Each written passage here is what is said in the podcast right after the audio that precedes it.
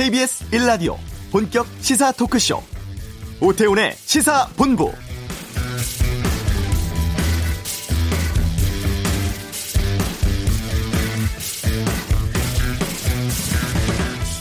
어제 국정원법 위반 혐의로 서훈 국가정보원장을 고발한 자유한국당 오늘 오후에는 의원총회를 엽니다. 서 원장과 양정철 민주연구원장의 비공개 만남에 대한 대응 방안 관련인데요.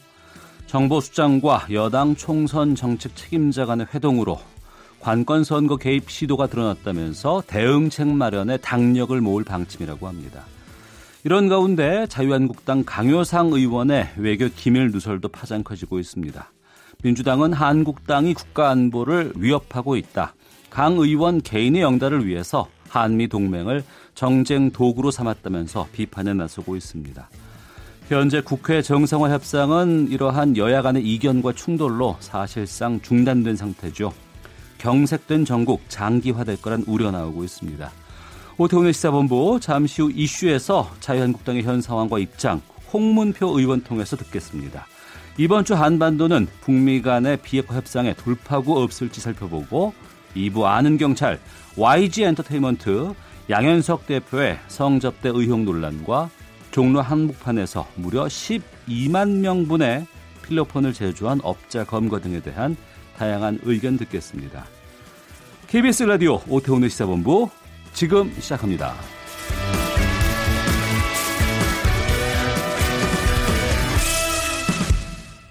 네, 이 시각 핫하고 중요한 뉴스를 정리해드리는 시간 방금 뉴스 KBS 보도본부 박찬영 기자와 함께합니다. 어서 오십시오. 네, 안녕하세요. 첫 소식은요. 어, 양승태 전 대법원장이 어, 자신의 첫 공판기일에 출석했다는 어, 소식 가지고 왔습니다. 네. 양전 대법원장이 구속 기소 이후에 외부로 모습을 드러낸 건 그 2월 말입니다. 그 보석 신문기일 이후 석 달 만인데 네. 양전 대법원장은 오늘 오전에 법무부 호송차를 타고 서울중앙지법에 도착했고요. 박병대 고용한 전 대법관도 재판 시작 20분 전에 법원에 도착했습니다. 기자들 질문에는 아무런 대답도 안 했고요. 양승태 전 대법원장은 피고인 양승태 현재 직업은 무엇인가라는 어, 판사의 질문에 없습니다라고 답했고요. 국민참여재판 신청 의사 있는지에 대해서도 없다고 답했습니다. 검찰은 이번 재판에 211명을 증인으로 신청을 했고요. 혐의가 모두 47건이나 됩니다. 그렇기 네. 때문에 아, 매주 수요일하고 금요일 날 재판이 열리는데 굉장히 지리한 공방이 될 것으로 보입니다. 네. 앞서도 좀 잠깐 말씀드렸습니다만 외교부 기밀 내용 유출 사건에 대해서 문재인 대통령이 입장을 밝혔다고요? 네, 에, 국민들한테 먼저 사과를 했습니다. 주미대사관 어, 외교관이 강효상 의원한테 기밀 내용을 유출한 거죠. 여기에 대해서 문재인 대통령이 오늘 국무회의에서 변명의 여지 없이 있어서는 안 될 일이 일어났다. 아, 이번 사건을 계기로 공직 기강을 바로 세우는 계기로 삼고 철저한 점검 그리고 보안 관리를 더욱 노력하겠다 이렇게 말했고요. 그러면서 어, 이게 외교적으로 극히 민감할 수 있는 정상 간의 통화까지 정쟁의 소재로 삼고 이를 국민의 알 권리라거나 공익 제보라는 식으로 두둔하는 정당의 행태에 유감이다라고 하면서 한국당을 어, 비난하는 그런 말을 했습니다. 민주당도 한국당 강효상 의원을 국회 윤리위에 제소하기로 했고요. 어, 한국당은 어, 이 문제에 대한 언급 없이 양정철 민주연구원장 그리고 서훈 국가정보원장의 그 만남 그 최근 언론에 굉장히 많이 나오는데 이걸 문제 삼으면서 서훈 국정원장의 사퇴를 촉구하면서 강효상 의원의 문제를 서훈 국정원장으로 국민들의 관심을 좀 돌리려는 아, 그런 모습을 보이고 있습니다. 네. 비무장지대 내 화살머리 고지 유해 발굴 현장이 언론에 공개됐다고요? 네, 그렇습니다. 어, 철원군 철원읍 대마리 그 화살머리 고지에서 6.25 전사자 유해 발굴 현장이 공개가 됐는데 네. 화살머리 고지는 철원 전체를 볼 수 있는 백마고지를 6.25 당시에 만약 거기를 차지하기 위해서는 이 화살머리 고지를 반드시 우리 군이 확보해야 했던 그런 중요한 요충지라고 합니다. 이곳에서 6.25 당시에 이른바 동굴 작전이 벌어졌는데 중공군이 인해 전술로 밀고 올라오게 되면 진지 안에 숨어서 자신들의 위치로 포사격을 하라고 요청을 하고 본, 본인들은 그 진지에 숨어서 적을 선멸하는 그런 작전이었다고 하는데 네. 이때 당시에 우리 군하고 미군이 합쳐서 한 300여 명이 숨졌고 어. 북한군하고 중공군이 한 3천 명, 명이 숨진 그런 장소입니다. 아, 화살머리 고지에는 이 지뢰가 설치돼 있어서 유해 발굴 전체 그 과정 가운데 제일 힘든 게 이 지뢰 제거 작업이었다고 하고요. 지금까지 149발의 지뢰 그리고 2,400여 발의 불발탄이 제거됐습니다. 지난달 1일부터 유해 발굴 작업을 벌였는데 지금까지 시신 50여 구의 유해가 발굴이 됐고 이 가운데 17구가 수습이 돼서 음. 중앙 감식소에 보내졌습니다. 발굴된 유품이 모두 2만 4천여 점. 이 가운데 프랑스군 인식표도 나왔고 또 미군들의 뭐 방탄복도 여러 점 발견이 됐다고 합니다. 아시겠지만 이게 9.19 남북 군사합의서에서 남북 공동 유해 발기를 발굴 같이 하기로 했었는데 네. 북한 쪽이 지금 참여를 하질 않고 있죠. 아, 아직 안 들어오고 있어요? 네, 왜냐하면 어. 그 2월 달에 하노이 북미회담이 성과 없이 끝난 다음에 이후에 어, 참여를 하지 않고 있는데 사실은 그 전에 어, 지난해 말에 군사 분계선 방향으로 지뢰 작업 같은 경우는 같이 했고 그 다음에 폭 12m 도로도 같이 깔았어요. 그런데 예, 예. 이후에 지금 북한이 북미 관계 때문에 지금 참여를 하지 않고 있는데 음. 아마 관계가 좋아지면 유해 발굴 작업에 같이 참여하지 않을까 이렇게 우리 군은 보고 있습니다. 네. 인천공항 입국장 면세점 곧 문을 연다고 하는데 과세 방식이 달라요? 네, 이 주의점이 이 과세 방식입니다. 먼저 출국장 면세점에서는 면세 한도가 600달러였었고요. 물론 600달러 이상 사도 되긴 되는데 3,000달러까지 살 수는 있는데 대신에 600달러 넘으면 거기에 과세를 했었는데 네. 입국장 면세점이 모레 31일에 운영에 들어가는데 구입 한도가 600달러입니다. 600달러 이상은 이곳에서는 살 수가 없고요. 네. 대신에 400달러 이어 술 한 병 그리고 60ml 이하의 향수는 아, 구매 한도와 상관없이 별도로 구매를 할 수 있다고 합니다. 물론 출국장이랑 입국장 합쳐서 모든 물품의 그 면세 한도는 합쳐서 600달러고요. 네. 나머지는 세금 내야 됩니다. 음. 방금 말씀하셨다시피 과세 방식이 조금 다른데 기존에는 여행자에게 유리한 방식으로 과세가 됐습니다. 그러니까 네. 뭐이 제품에 따라서 과세방 과세액이 조금씩 다른데 세율이 높은 거를 먼저 과세를 하고 이게 과세 범위를 넘으면 그 다음 물품에 세금을 매겼었는데 이제 입국장 면세점에서 물품을 살 경우에는 무조건 국산 제품에 먼저 이제 과세를 한다는 겁니다. 예를 네. 들어 보면 해외에서 비싼 옷을 만약 600달러를 주고 샀고 예. 들어올 때 입국장 면세점에서 국산 화장품을 600달러를 주고 사면 예전 같으면은 비싼 의류에 세금이 25%나 붙거든요. 그래서 25%를 먼저 면세하고 그 다음에 화장품에 부가가치세 10%만 세금을 매겼었는데 네. 이제부터는 국산품이 먼저기 때문에 음. 아 헷갈리신가요? 아, 예.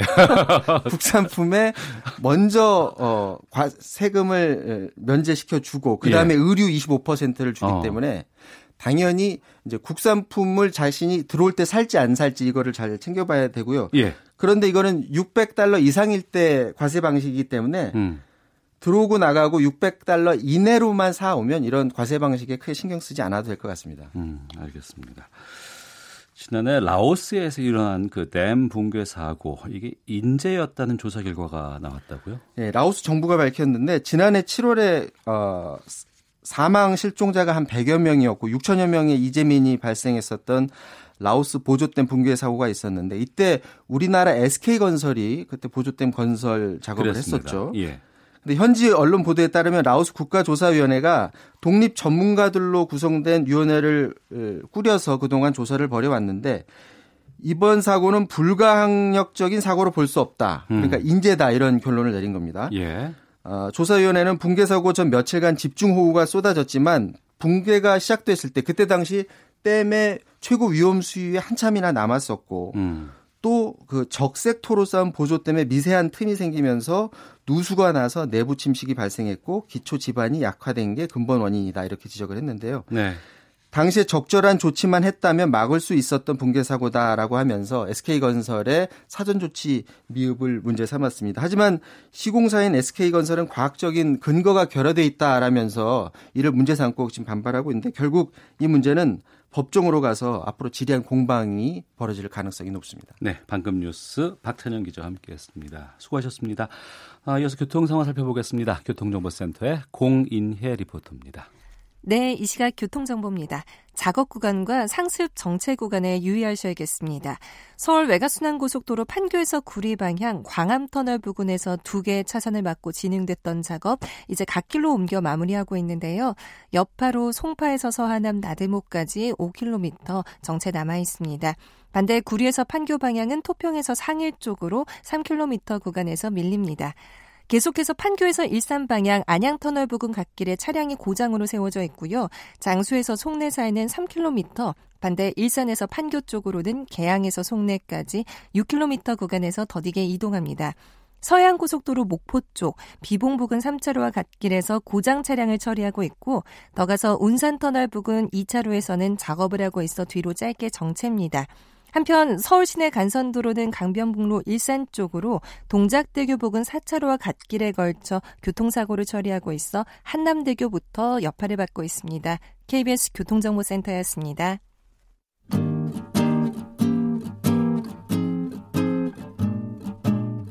KBS 1라디오 오태훈의 시사본부 여러분의 참여로 더욱 풍성해집니다. 방송에 참여하고 싶으신 분은 문자 9730번으로 의견 보내주세요. 애플리케이션 콩과 마이케이는 무료입니다. 많은 참여 부탁드려요. 네.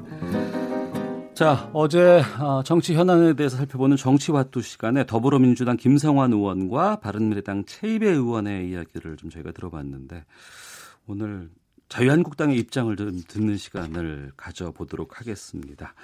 정치 현안 여러 가지가 참 많이 있는데요. 자유한국당 홍문표 의원 모셨습니다. 어서 오십시오. 네, 안녕하십니까. 홍문표 의원입니다. 예. 양정철 민주연구원장이 서훈 국정원장 만나서 이제 회동한 것을 두고 여러 가지 지금 이야기가 나오고 있습니다. 먼저 홍 의원께서는 이 두 사람의 회동 어떻게 보셨는지부터 좀 여쭙겠습니다. 저는 좀 불미스럽고 잘못된 만남이다는 먼저 말씀을 드리고 싶고요. 예. 그 이유는 국정원장이라는 자리는 참으로 소중하고 대한민국의 모든 기밀과 조직을 총괄하는 사람이 네. 한가하게 4시간씩이나 그렇게 사적인 이야기를 만남이 있었다면은 음. 이건 국정원장이 그 자리에 있으면 안 되죠. 네. 음, 그 중요한 자리에 국가의 대소사를 조직적으로 정보적으로 어. 취급해야 할 사람이 예, 예. 그것도 상대가 양 원장을 어. 양 원장이라는 사람은 지금 뭐 우리 국민이 다 아다시피 새로운 소위 문재인 대통령이 최측근으로 알려져 있는데 예. 그두 사람이 네 시간을 만났다. 어. 이거는 의심할 수가 있고 예. 또 거기서 조금 더 나가면은 양 갖고 있는 그 사람들의 위치로 봐서는 음. 내년 선거에서 네. 두 사람이 만나서 많은 얘기를 했지 않겠는가 음. 이렇게 우려와 염려를 하고 있는 것이죠. 네. 그 자리에 MBC의 김현경 기자가 같이 참석을 했다는 이제 보도가 나왔습니다. 직접 해명도 있었고.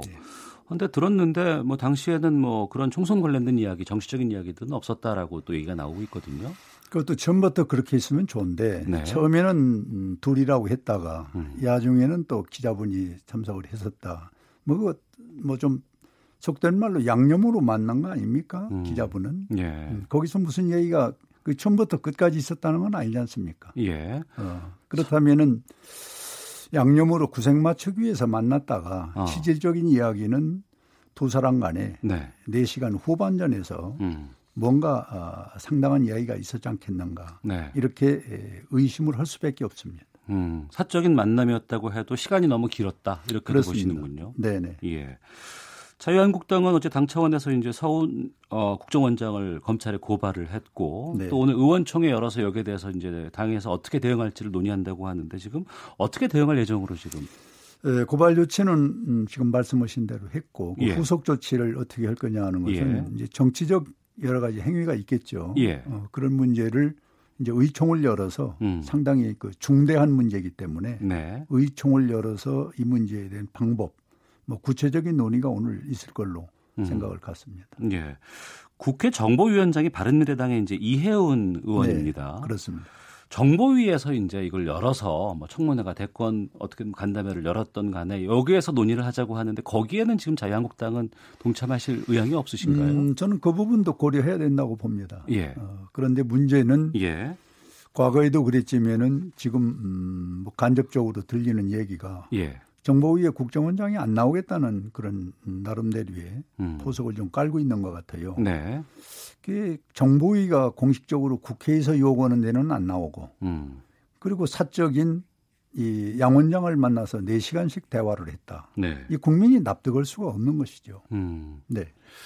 근데 그 국회 정보위에 만약에 참석을 하겠다고 하면 네. 자유한국당은 그러면 참석할 용의가 어, 있습니까? 참석을 해야 되겠죠. 어. 어, 당연히 거기서 따질 것 따지고 예. 또 내용을 물어볼 걸 물어보는 그런 우리 당의 입장이 돼야 될 것으로 봅니다.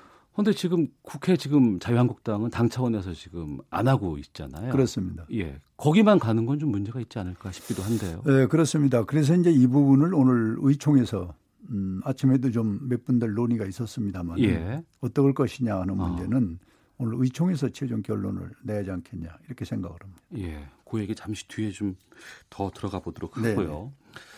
지금 또 한미 정상간 통화 유출 관련해서 이제 외교부가 아, 당사자인 강효상 의원 또 네. 외교관들 형사 고발하겠다고 어제 입장을 밝혔습니다. 여기에 대해서 홍 의원께서는 어떻게 보고 계신지 궁금하네요. 에, 이것은 한마디로 좀 사려 깊지 못한 네. 강 의원의 그런 행동이었다. 음. 이렇게 전 먼저 지적을 하고 싶고요. 예. 그렇다면 이 문제에 대한 음, 일벌백계의 잣대는 음. 에, 국회의원의 특권이 있지만은 국민들에게 이 문제를 위해서 얼마나 많은 불안감과 상처를 주고 외교관의 문제가 있었던 것은 어. 국가가 저는 몇 가지 원칙을 정해야 된다고 봅니다. 예. 예를 들면은 강 의원이 저와 같은 일, 이 흡사한 정청래위원회 어떤 문제, 음. 그리고 또 더 저는 안타까운 것은 이 외교 기밀 문서라는 게 있지 않습니까? 예. 그것은 법이 규정을 했는데 네네. 2급까지는 30년간 그 비밀을 보장하고 음. 국가가 지켜야 되는데 네. 5월 15일 날 문병 윤병세 전 장관이시죠.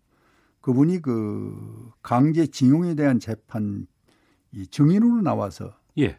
2급에 가까운 그 어, 나름대로 답변을 한 게 있습니다. 아 재판 과정에서 그렇습니다. 예. 강제징용. 예. 네. 그럼 일본과의 상당히 민감한 여러 가지 문제가 있지 않습니까? 예, 예.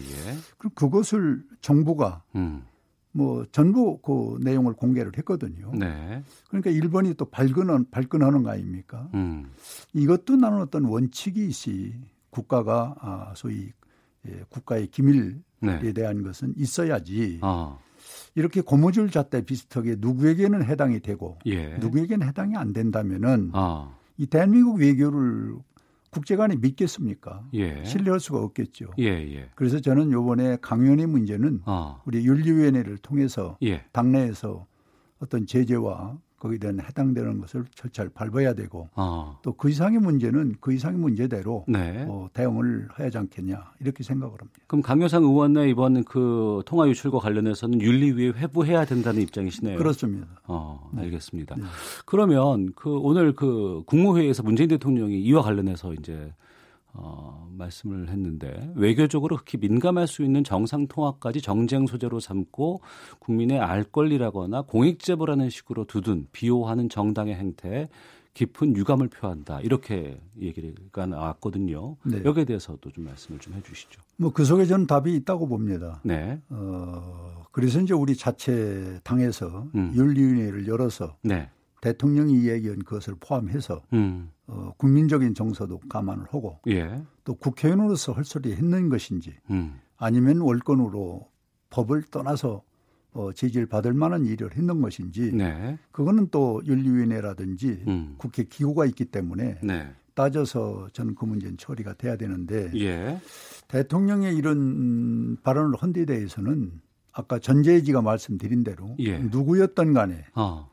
국가 기밀, 이 안보의 문제, 음. 뭐 기타 등등의 문제는 네. 좀 원칙의 잣대가 있어야 된다. 음. 누구에게는 해당이 되고 예. 어떤 사안에 대해서는 정부가 이렇게 공개를 해도 음. 어, 국제 간의 마찰이 있는 것 이런 것도 좀 대통령이 감안해서 네. 얘기를 하셨어야 되는데 네. 이런 부분에는 얘기 없이 음. 뭐 강연에 대한 것만 갖고 오늘 국무회의에서 얘기를 했지 않는가 네. 이렇게 저는 생각을 하는데 예, 예. 그것은 조금 대통령이 좀 음, 깊게 어. 좀 살펴봤으면 좋겠다는 말씀을 드립니다. 아, 알겠습니다. 거기에 이제 하나 덧붙이면은 예. 지금 음, 외교 장관께서 참 여러 가지 미숙한 점이 많거든요. 음. 뭐 일일이 다 이 중요한 시간에 다 예의는 안 들겠습니다마는 네. 이것도 기강에 관한 문제입니다. 네, 네. 어, 대통령이 얘기한 대로 음. 그럼 기강을 누가 잡아야 됩니까? 대통령이 올바르게 잡고 장관이 잡고 네. 실무자가 잡아야 되는데 음. 이 외교 문제는 지금 상당히 나사가 풀렸어요. 예. 어, 그래서 국제적 망신도 있었고 어. 또 이와 같이 내부적인 것도 통제를 못하고 예. 어, 여기 대한 책임도 음. 대통령이 얘기한 대로 네. 어, 장관에 대해서 책임을 음. 묻고 음. 또 그다음에 아까 좀 지났습니다마는 이 국정원장도 네. 여기 대한 책임을 져야지요. 음. 음. 그렇게 저희들은 보고 있습니다. 예. 그러니까 강효상 의원에 대해서 문재인 대통령이 얘기한 것뿐만 아니라 강경화 외교부 장관이라든가 서훈 국정원장에 대한 문제에 대해서도 얘기를 해야 된다. 그렇습니다. 알겠습니다. 그것이 대통령이 국가를 통솔하는 기강을 바로 잡는 길이 아닌가 이렇게 생각을 합니다. 예. 자유한국당 홍문표 의원과 함께 정치 현안에 대한 질문 드리고 있습니다. 청취자 4636님, 우려와 염려, 추측만 하지 마시고 자유한국당은 국회 돌아와서 민체, 민생 챙겨야 할 것 같습니다. 오, 오창섭님, 오얏나무 아래에서 각근 매지 말고 참외밭에서 신발끈 고쳐 매지 말라는 속담이 있습니다.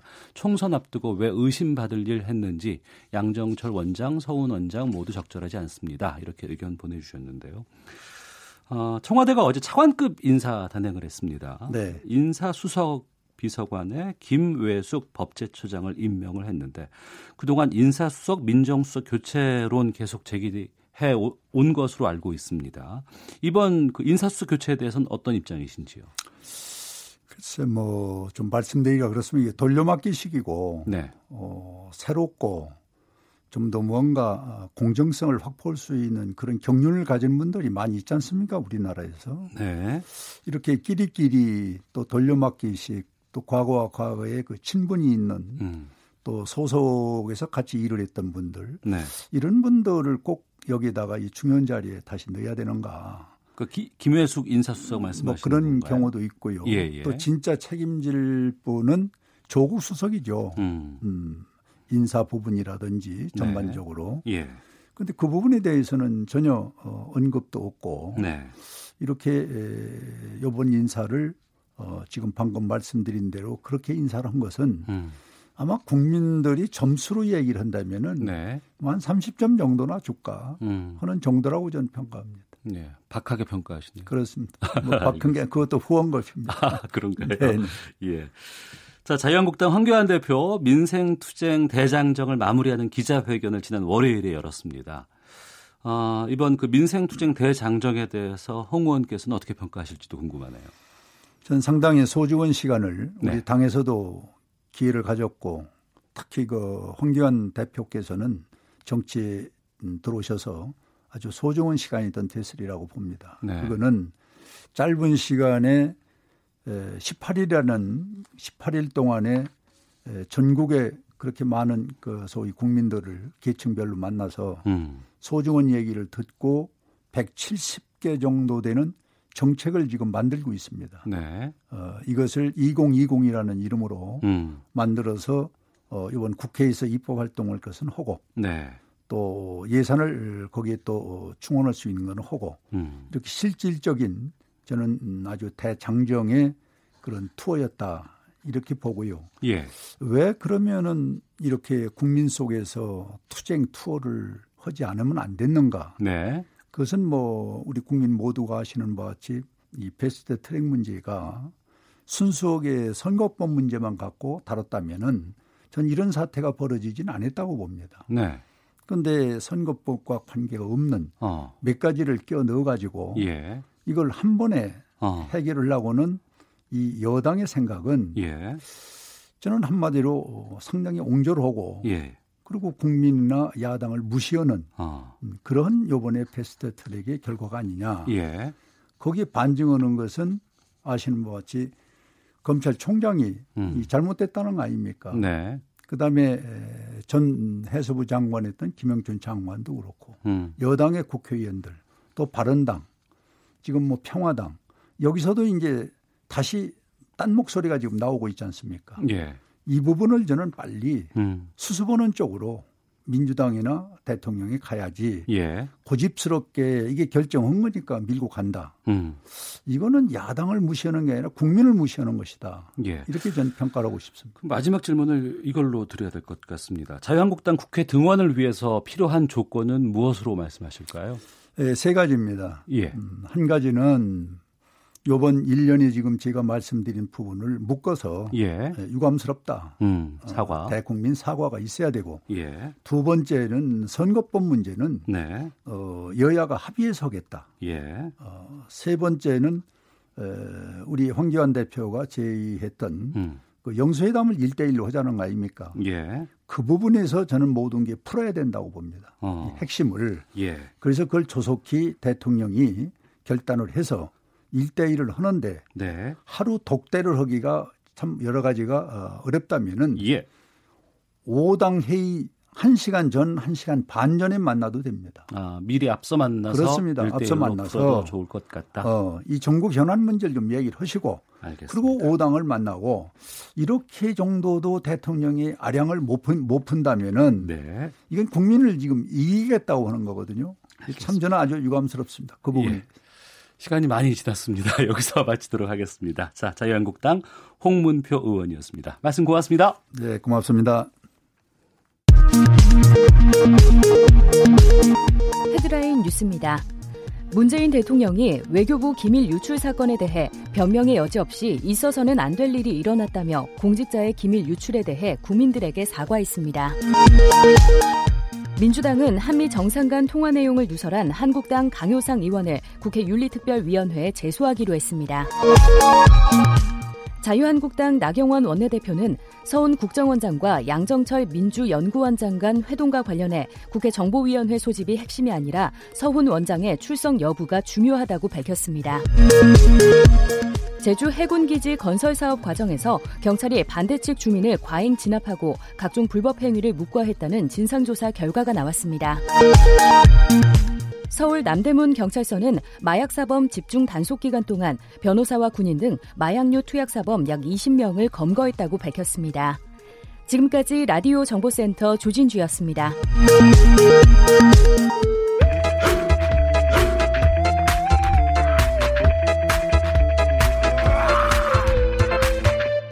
오태우래 시사 본부. 네, 한 주간의 한반도 정세 분석해보는 시간. 이번 주 한반도는 김형석 전 통일부 차관 연결해 말씀 나누겠습니다. 안녕하십니까? 네, 안녕하십니까? 예. 최근 보도에서 트럼프 대통령하고 볼턴 사이에 좀 약간의 갈등이 있는 것 같다 이런 얘기들 나오고 있는데 네네. 미 국무부가 밝힌 내용에 저는 관심이 가더라고요. 북한의 네. 대량 살상 무기 프로그램 전체가 유엔 네. 대북 제재 결의 위반이다. 하지만 네. 미국 정부의 초점은 협상에 있다. 이렇게 밝혔는데 네. 이게 북한과 협상 재개하겠다는 메시지로 봐도 될까요? 그렇죠. 이제 대화의 문은 열려 있다는 거죠. 네. 그러니까 미국의 기본 입장이 음. 이제 최대한의 압박과 외교라는 이제 정책입니다. 그래서 네. 이제 결의안을 위반을 했고 거기에 따라서 제재는 하지만 음. 그래도 여전히 외교라는 방법을 통해서 이제 북한 문제를 해결하겠다는 그런 그 입장을 이제 계속 가지고 있다라는 네. 걸 이제 보여주는 거죠. 어. 예. 그런데 네. 북한 외무성의 발표 같은 것들 보고 있으면 상당히 좀 심각하게 반응을 하고 있거든요. 그렇죠. 예. 뭐 미국이 새로운 계산법 가지고 나오지 않으면 대화는 예. 없다. 뭐 이런 부분인데. 예. 그래서 일단은 예. 지금 이제 올해 올해 올해라고 하는 시한을 뒀고 그다음에 또 이제 김정은 위원장 나름대로 러시아하고도 정상회담하고 중국과 돼 있지 않습니까? 그러면서 네. 내부적으로 이제 자력갱생 그다음에 뭐 그 애국심 강조하고 있단 말이죠. 그래서 음. 이제 북한으로서는 지금 당장으로서는 한번 버티기를 해볼 수 있다라고 네. 생각하는 것 같아요. 어. 그래서 미국이 먼저 입장을 이제 변화해라. 네. 라는 쪽으로 현재 상황에서는 그런 입장에서 음. 이제 미국을 계속 이제 어, 압박한다고 그럴까요? 이제 그런 이제 판단을 하고서 이제 행동을 하는 것 같습니다. 네. 예. 그렇다 그러면은 북한으로서는 시간이 아직 있다고 판단을 하는 것 같네요. 아직까지는 그런 거죠. 그러니까 어. 지금 보면 북한의 방송을 보면 예. 오늘 또 보면 이제 그 소위 그 저 자국 제품에 대해서 이제 그 북한산 제품에 대한 이제 애용 문제, 그 다음에 이제 새로운 기술에 따른 제품을 생산하는 문제, 음. 자력갱생의 문제 이런 걸 강조를 하고 있단 말이죠. 그래서 네. 이제 아직까지는 어떻게 보면 이제 미국의 셈법 자체가 이제 타노이 회담에서 도저히 받을 수 없기 때문에 그걸 결렬시켜 나왔는데 네. 지금 그걸 받기가 지금 이제 명분상으로는 어렵지 않습니까? 음. 이제 그래서 아직까지는 그런 명분을 이제 어, 포기하기에는 네. 아직은 이르다라고 판단을 하고 있는 것 같습니다. 북한 예. 수뇌부가. 예. 양쪽 다 간극은 있지만 무언가 다, 시좀 바뀌면서 협상의 자리로 나가고자 하는 의지는 있는 것 같아요. 의지는 있죠. 예. 예. 의지는 있는데 이제 그 그러한 계기 모멘텀을 마련을 해야 되는데 그 모멘텀은 뭐라고 예. 보십니까?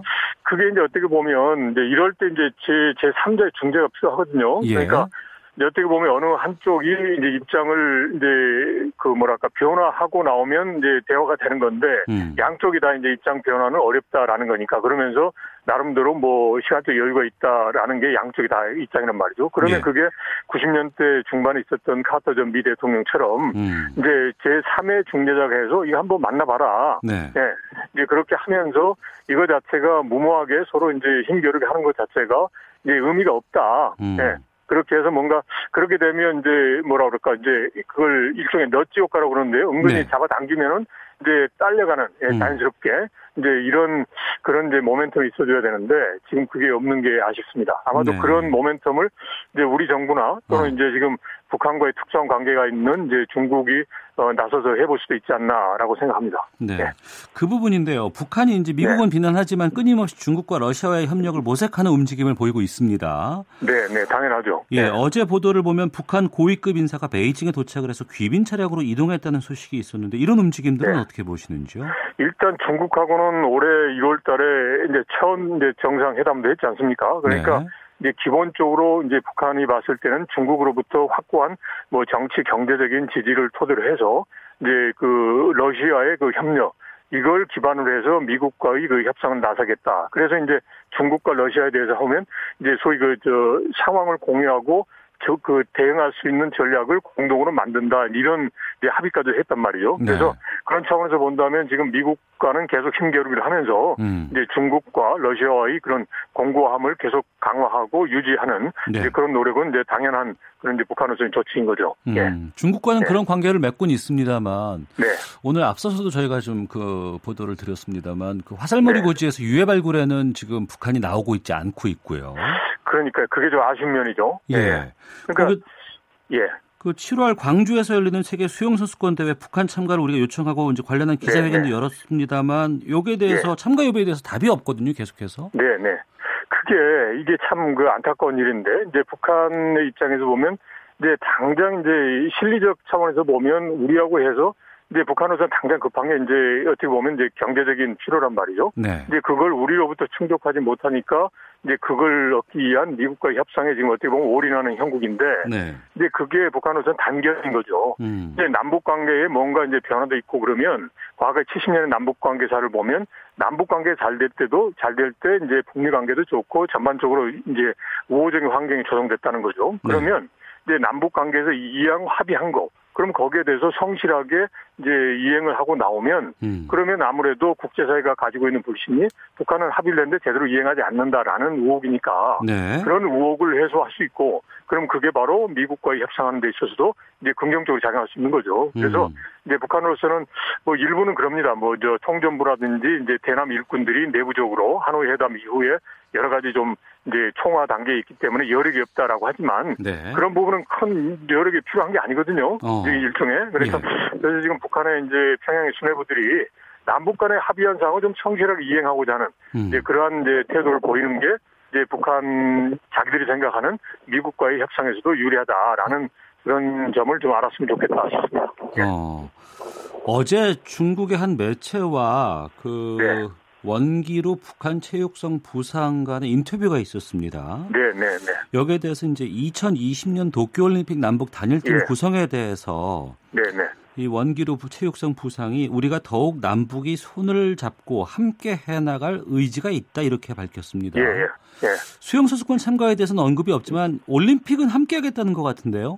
그러니까 그게 바로 일종의 내부에서 이제 일관된 메시지가 나가줘야 되는데 네. 북한에 보면 이제 그 동경 올림픽에 대해서는 단일팀 가겠다라고 하고 동일하게 지금 광주 이제 그런 게임 같은 경우도 같은 의미를 가지고 있는 거란 말이죠. 네. 그러니까 그걸 북한 내부에서 서로가 좀 대남 부분하고 그다음에 이제 체육성 부분일 텐데 음. 중국에서 한 거는 그러니까 그런 그 기관 간의 그런 이제 공유된 인식하에서 동일한 메시지가 나와줘야 되는 거죠. 근데 지금 현재로서는 아마도 이제 대남 부분하고 그다음에 이제 대외적인 부분하고 조금의 그런 그 소통에 있어서의 그런 그 간극이라든지 시간차가 있는 것 같습니다. 네. 네. 그리고 뉴스가 또 있어요. 그 북한 선박 석탄 실은 선박 네, 네. 40일 넘게 하영 못하고 바다에서 방황 중이라고 있는 이런 보도가 예. 나오고 있는데 여기에 대해서는 어떻게 보십니까? 석탄은 일단 이제 제재 결의안에 따라서 이제 금지가 되어 있죠. 예. 그러니까 이게 어떻게 보면 이제 석탄이 아니다라는 걸로 하고서 이제 했을 텐데 그게 이제 석탄이다 그러면 이제 아무래도 이게 서로 거래하는 게 어려운 거죠. 그게 바로 이제 이제 국제사회 특히 이제 미국이 제재에 대해서 확실하게 이제 엄격하게 어 이제 이행하겠다라는 음. 하나의 이제 방등이고 네. 이게 이제 북한으로서는 조금 아픈 부분이죠. 그러니까 음.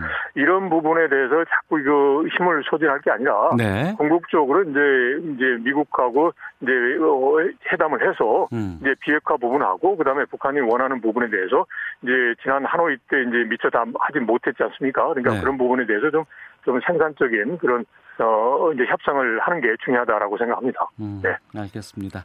네. 자, 이번 주 한반도는 김형석 전 통일부 차관과 함께 했습니다. 말씀 고맙습니다.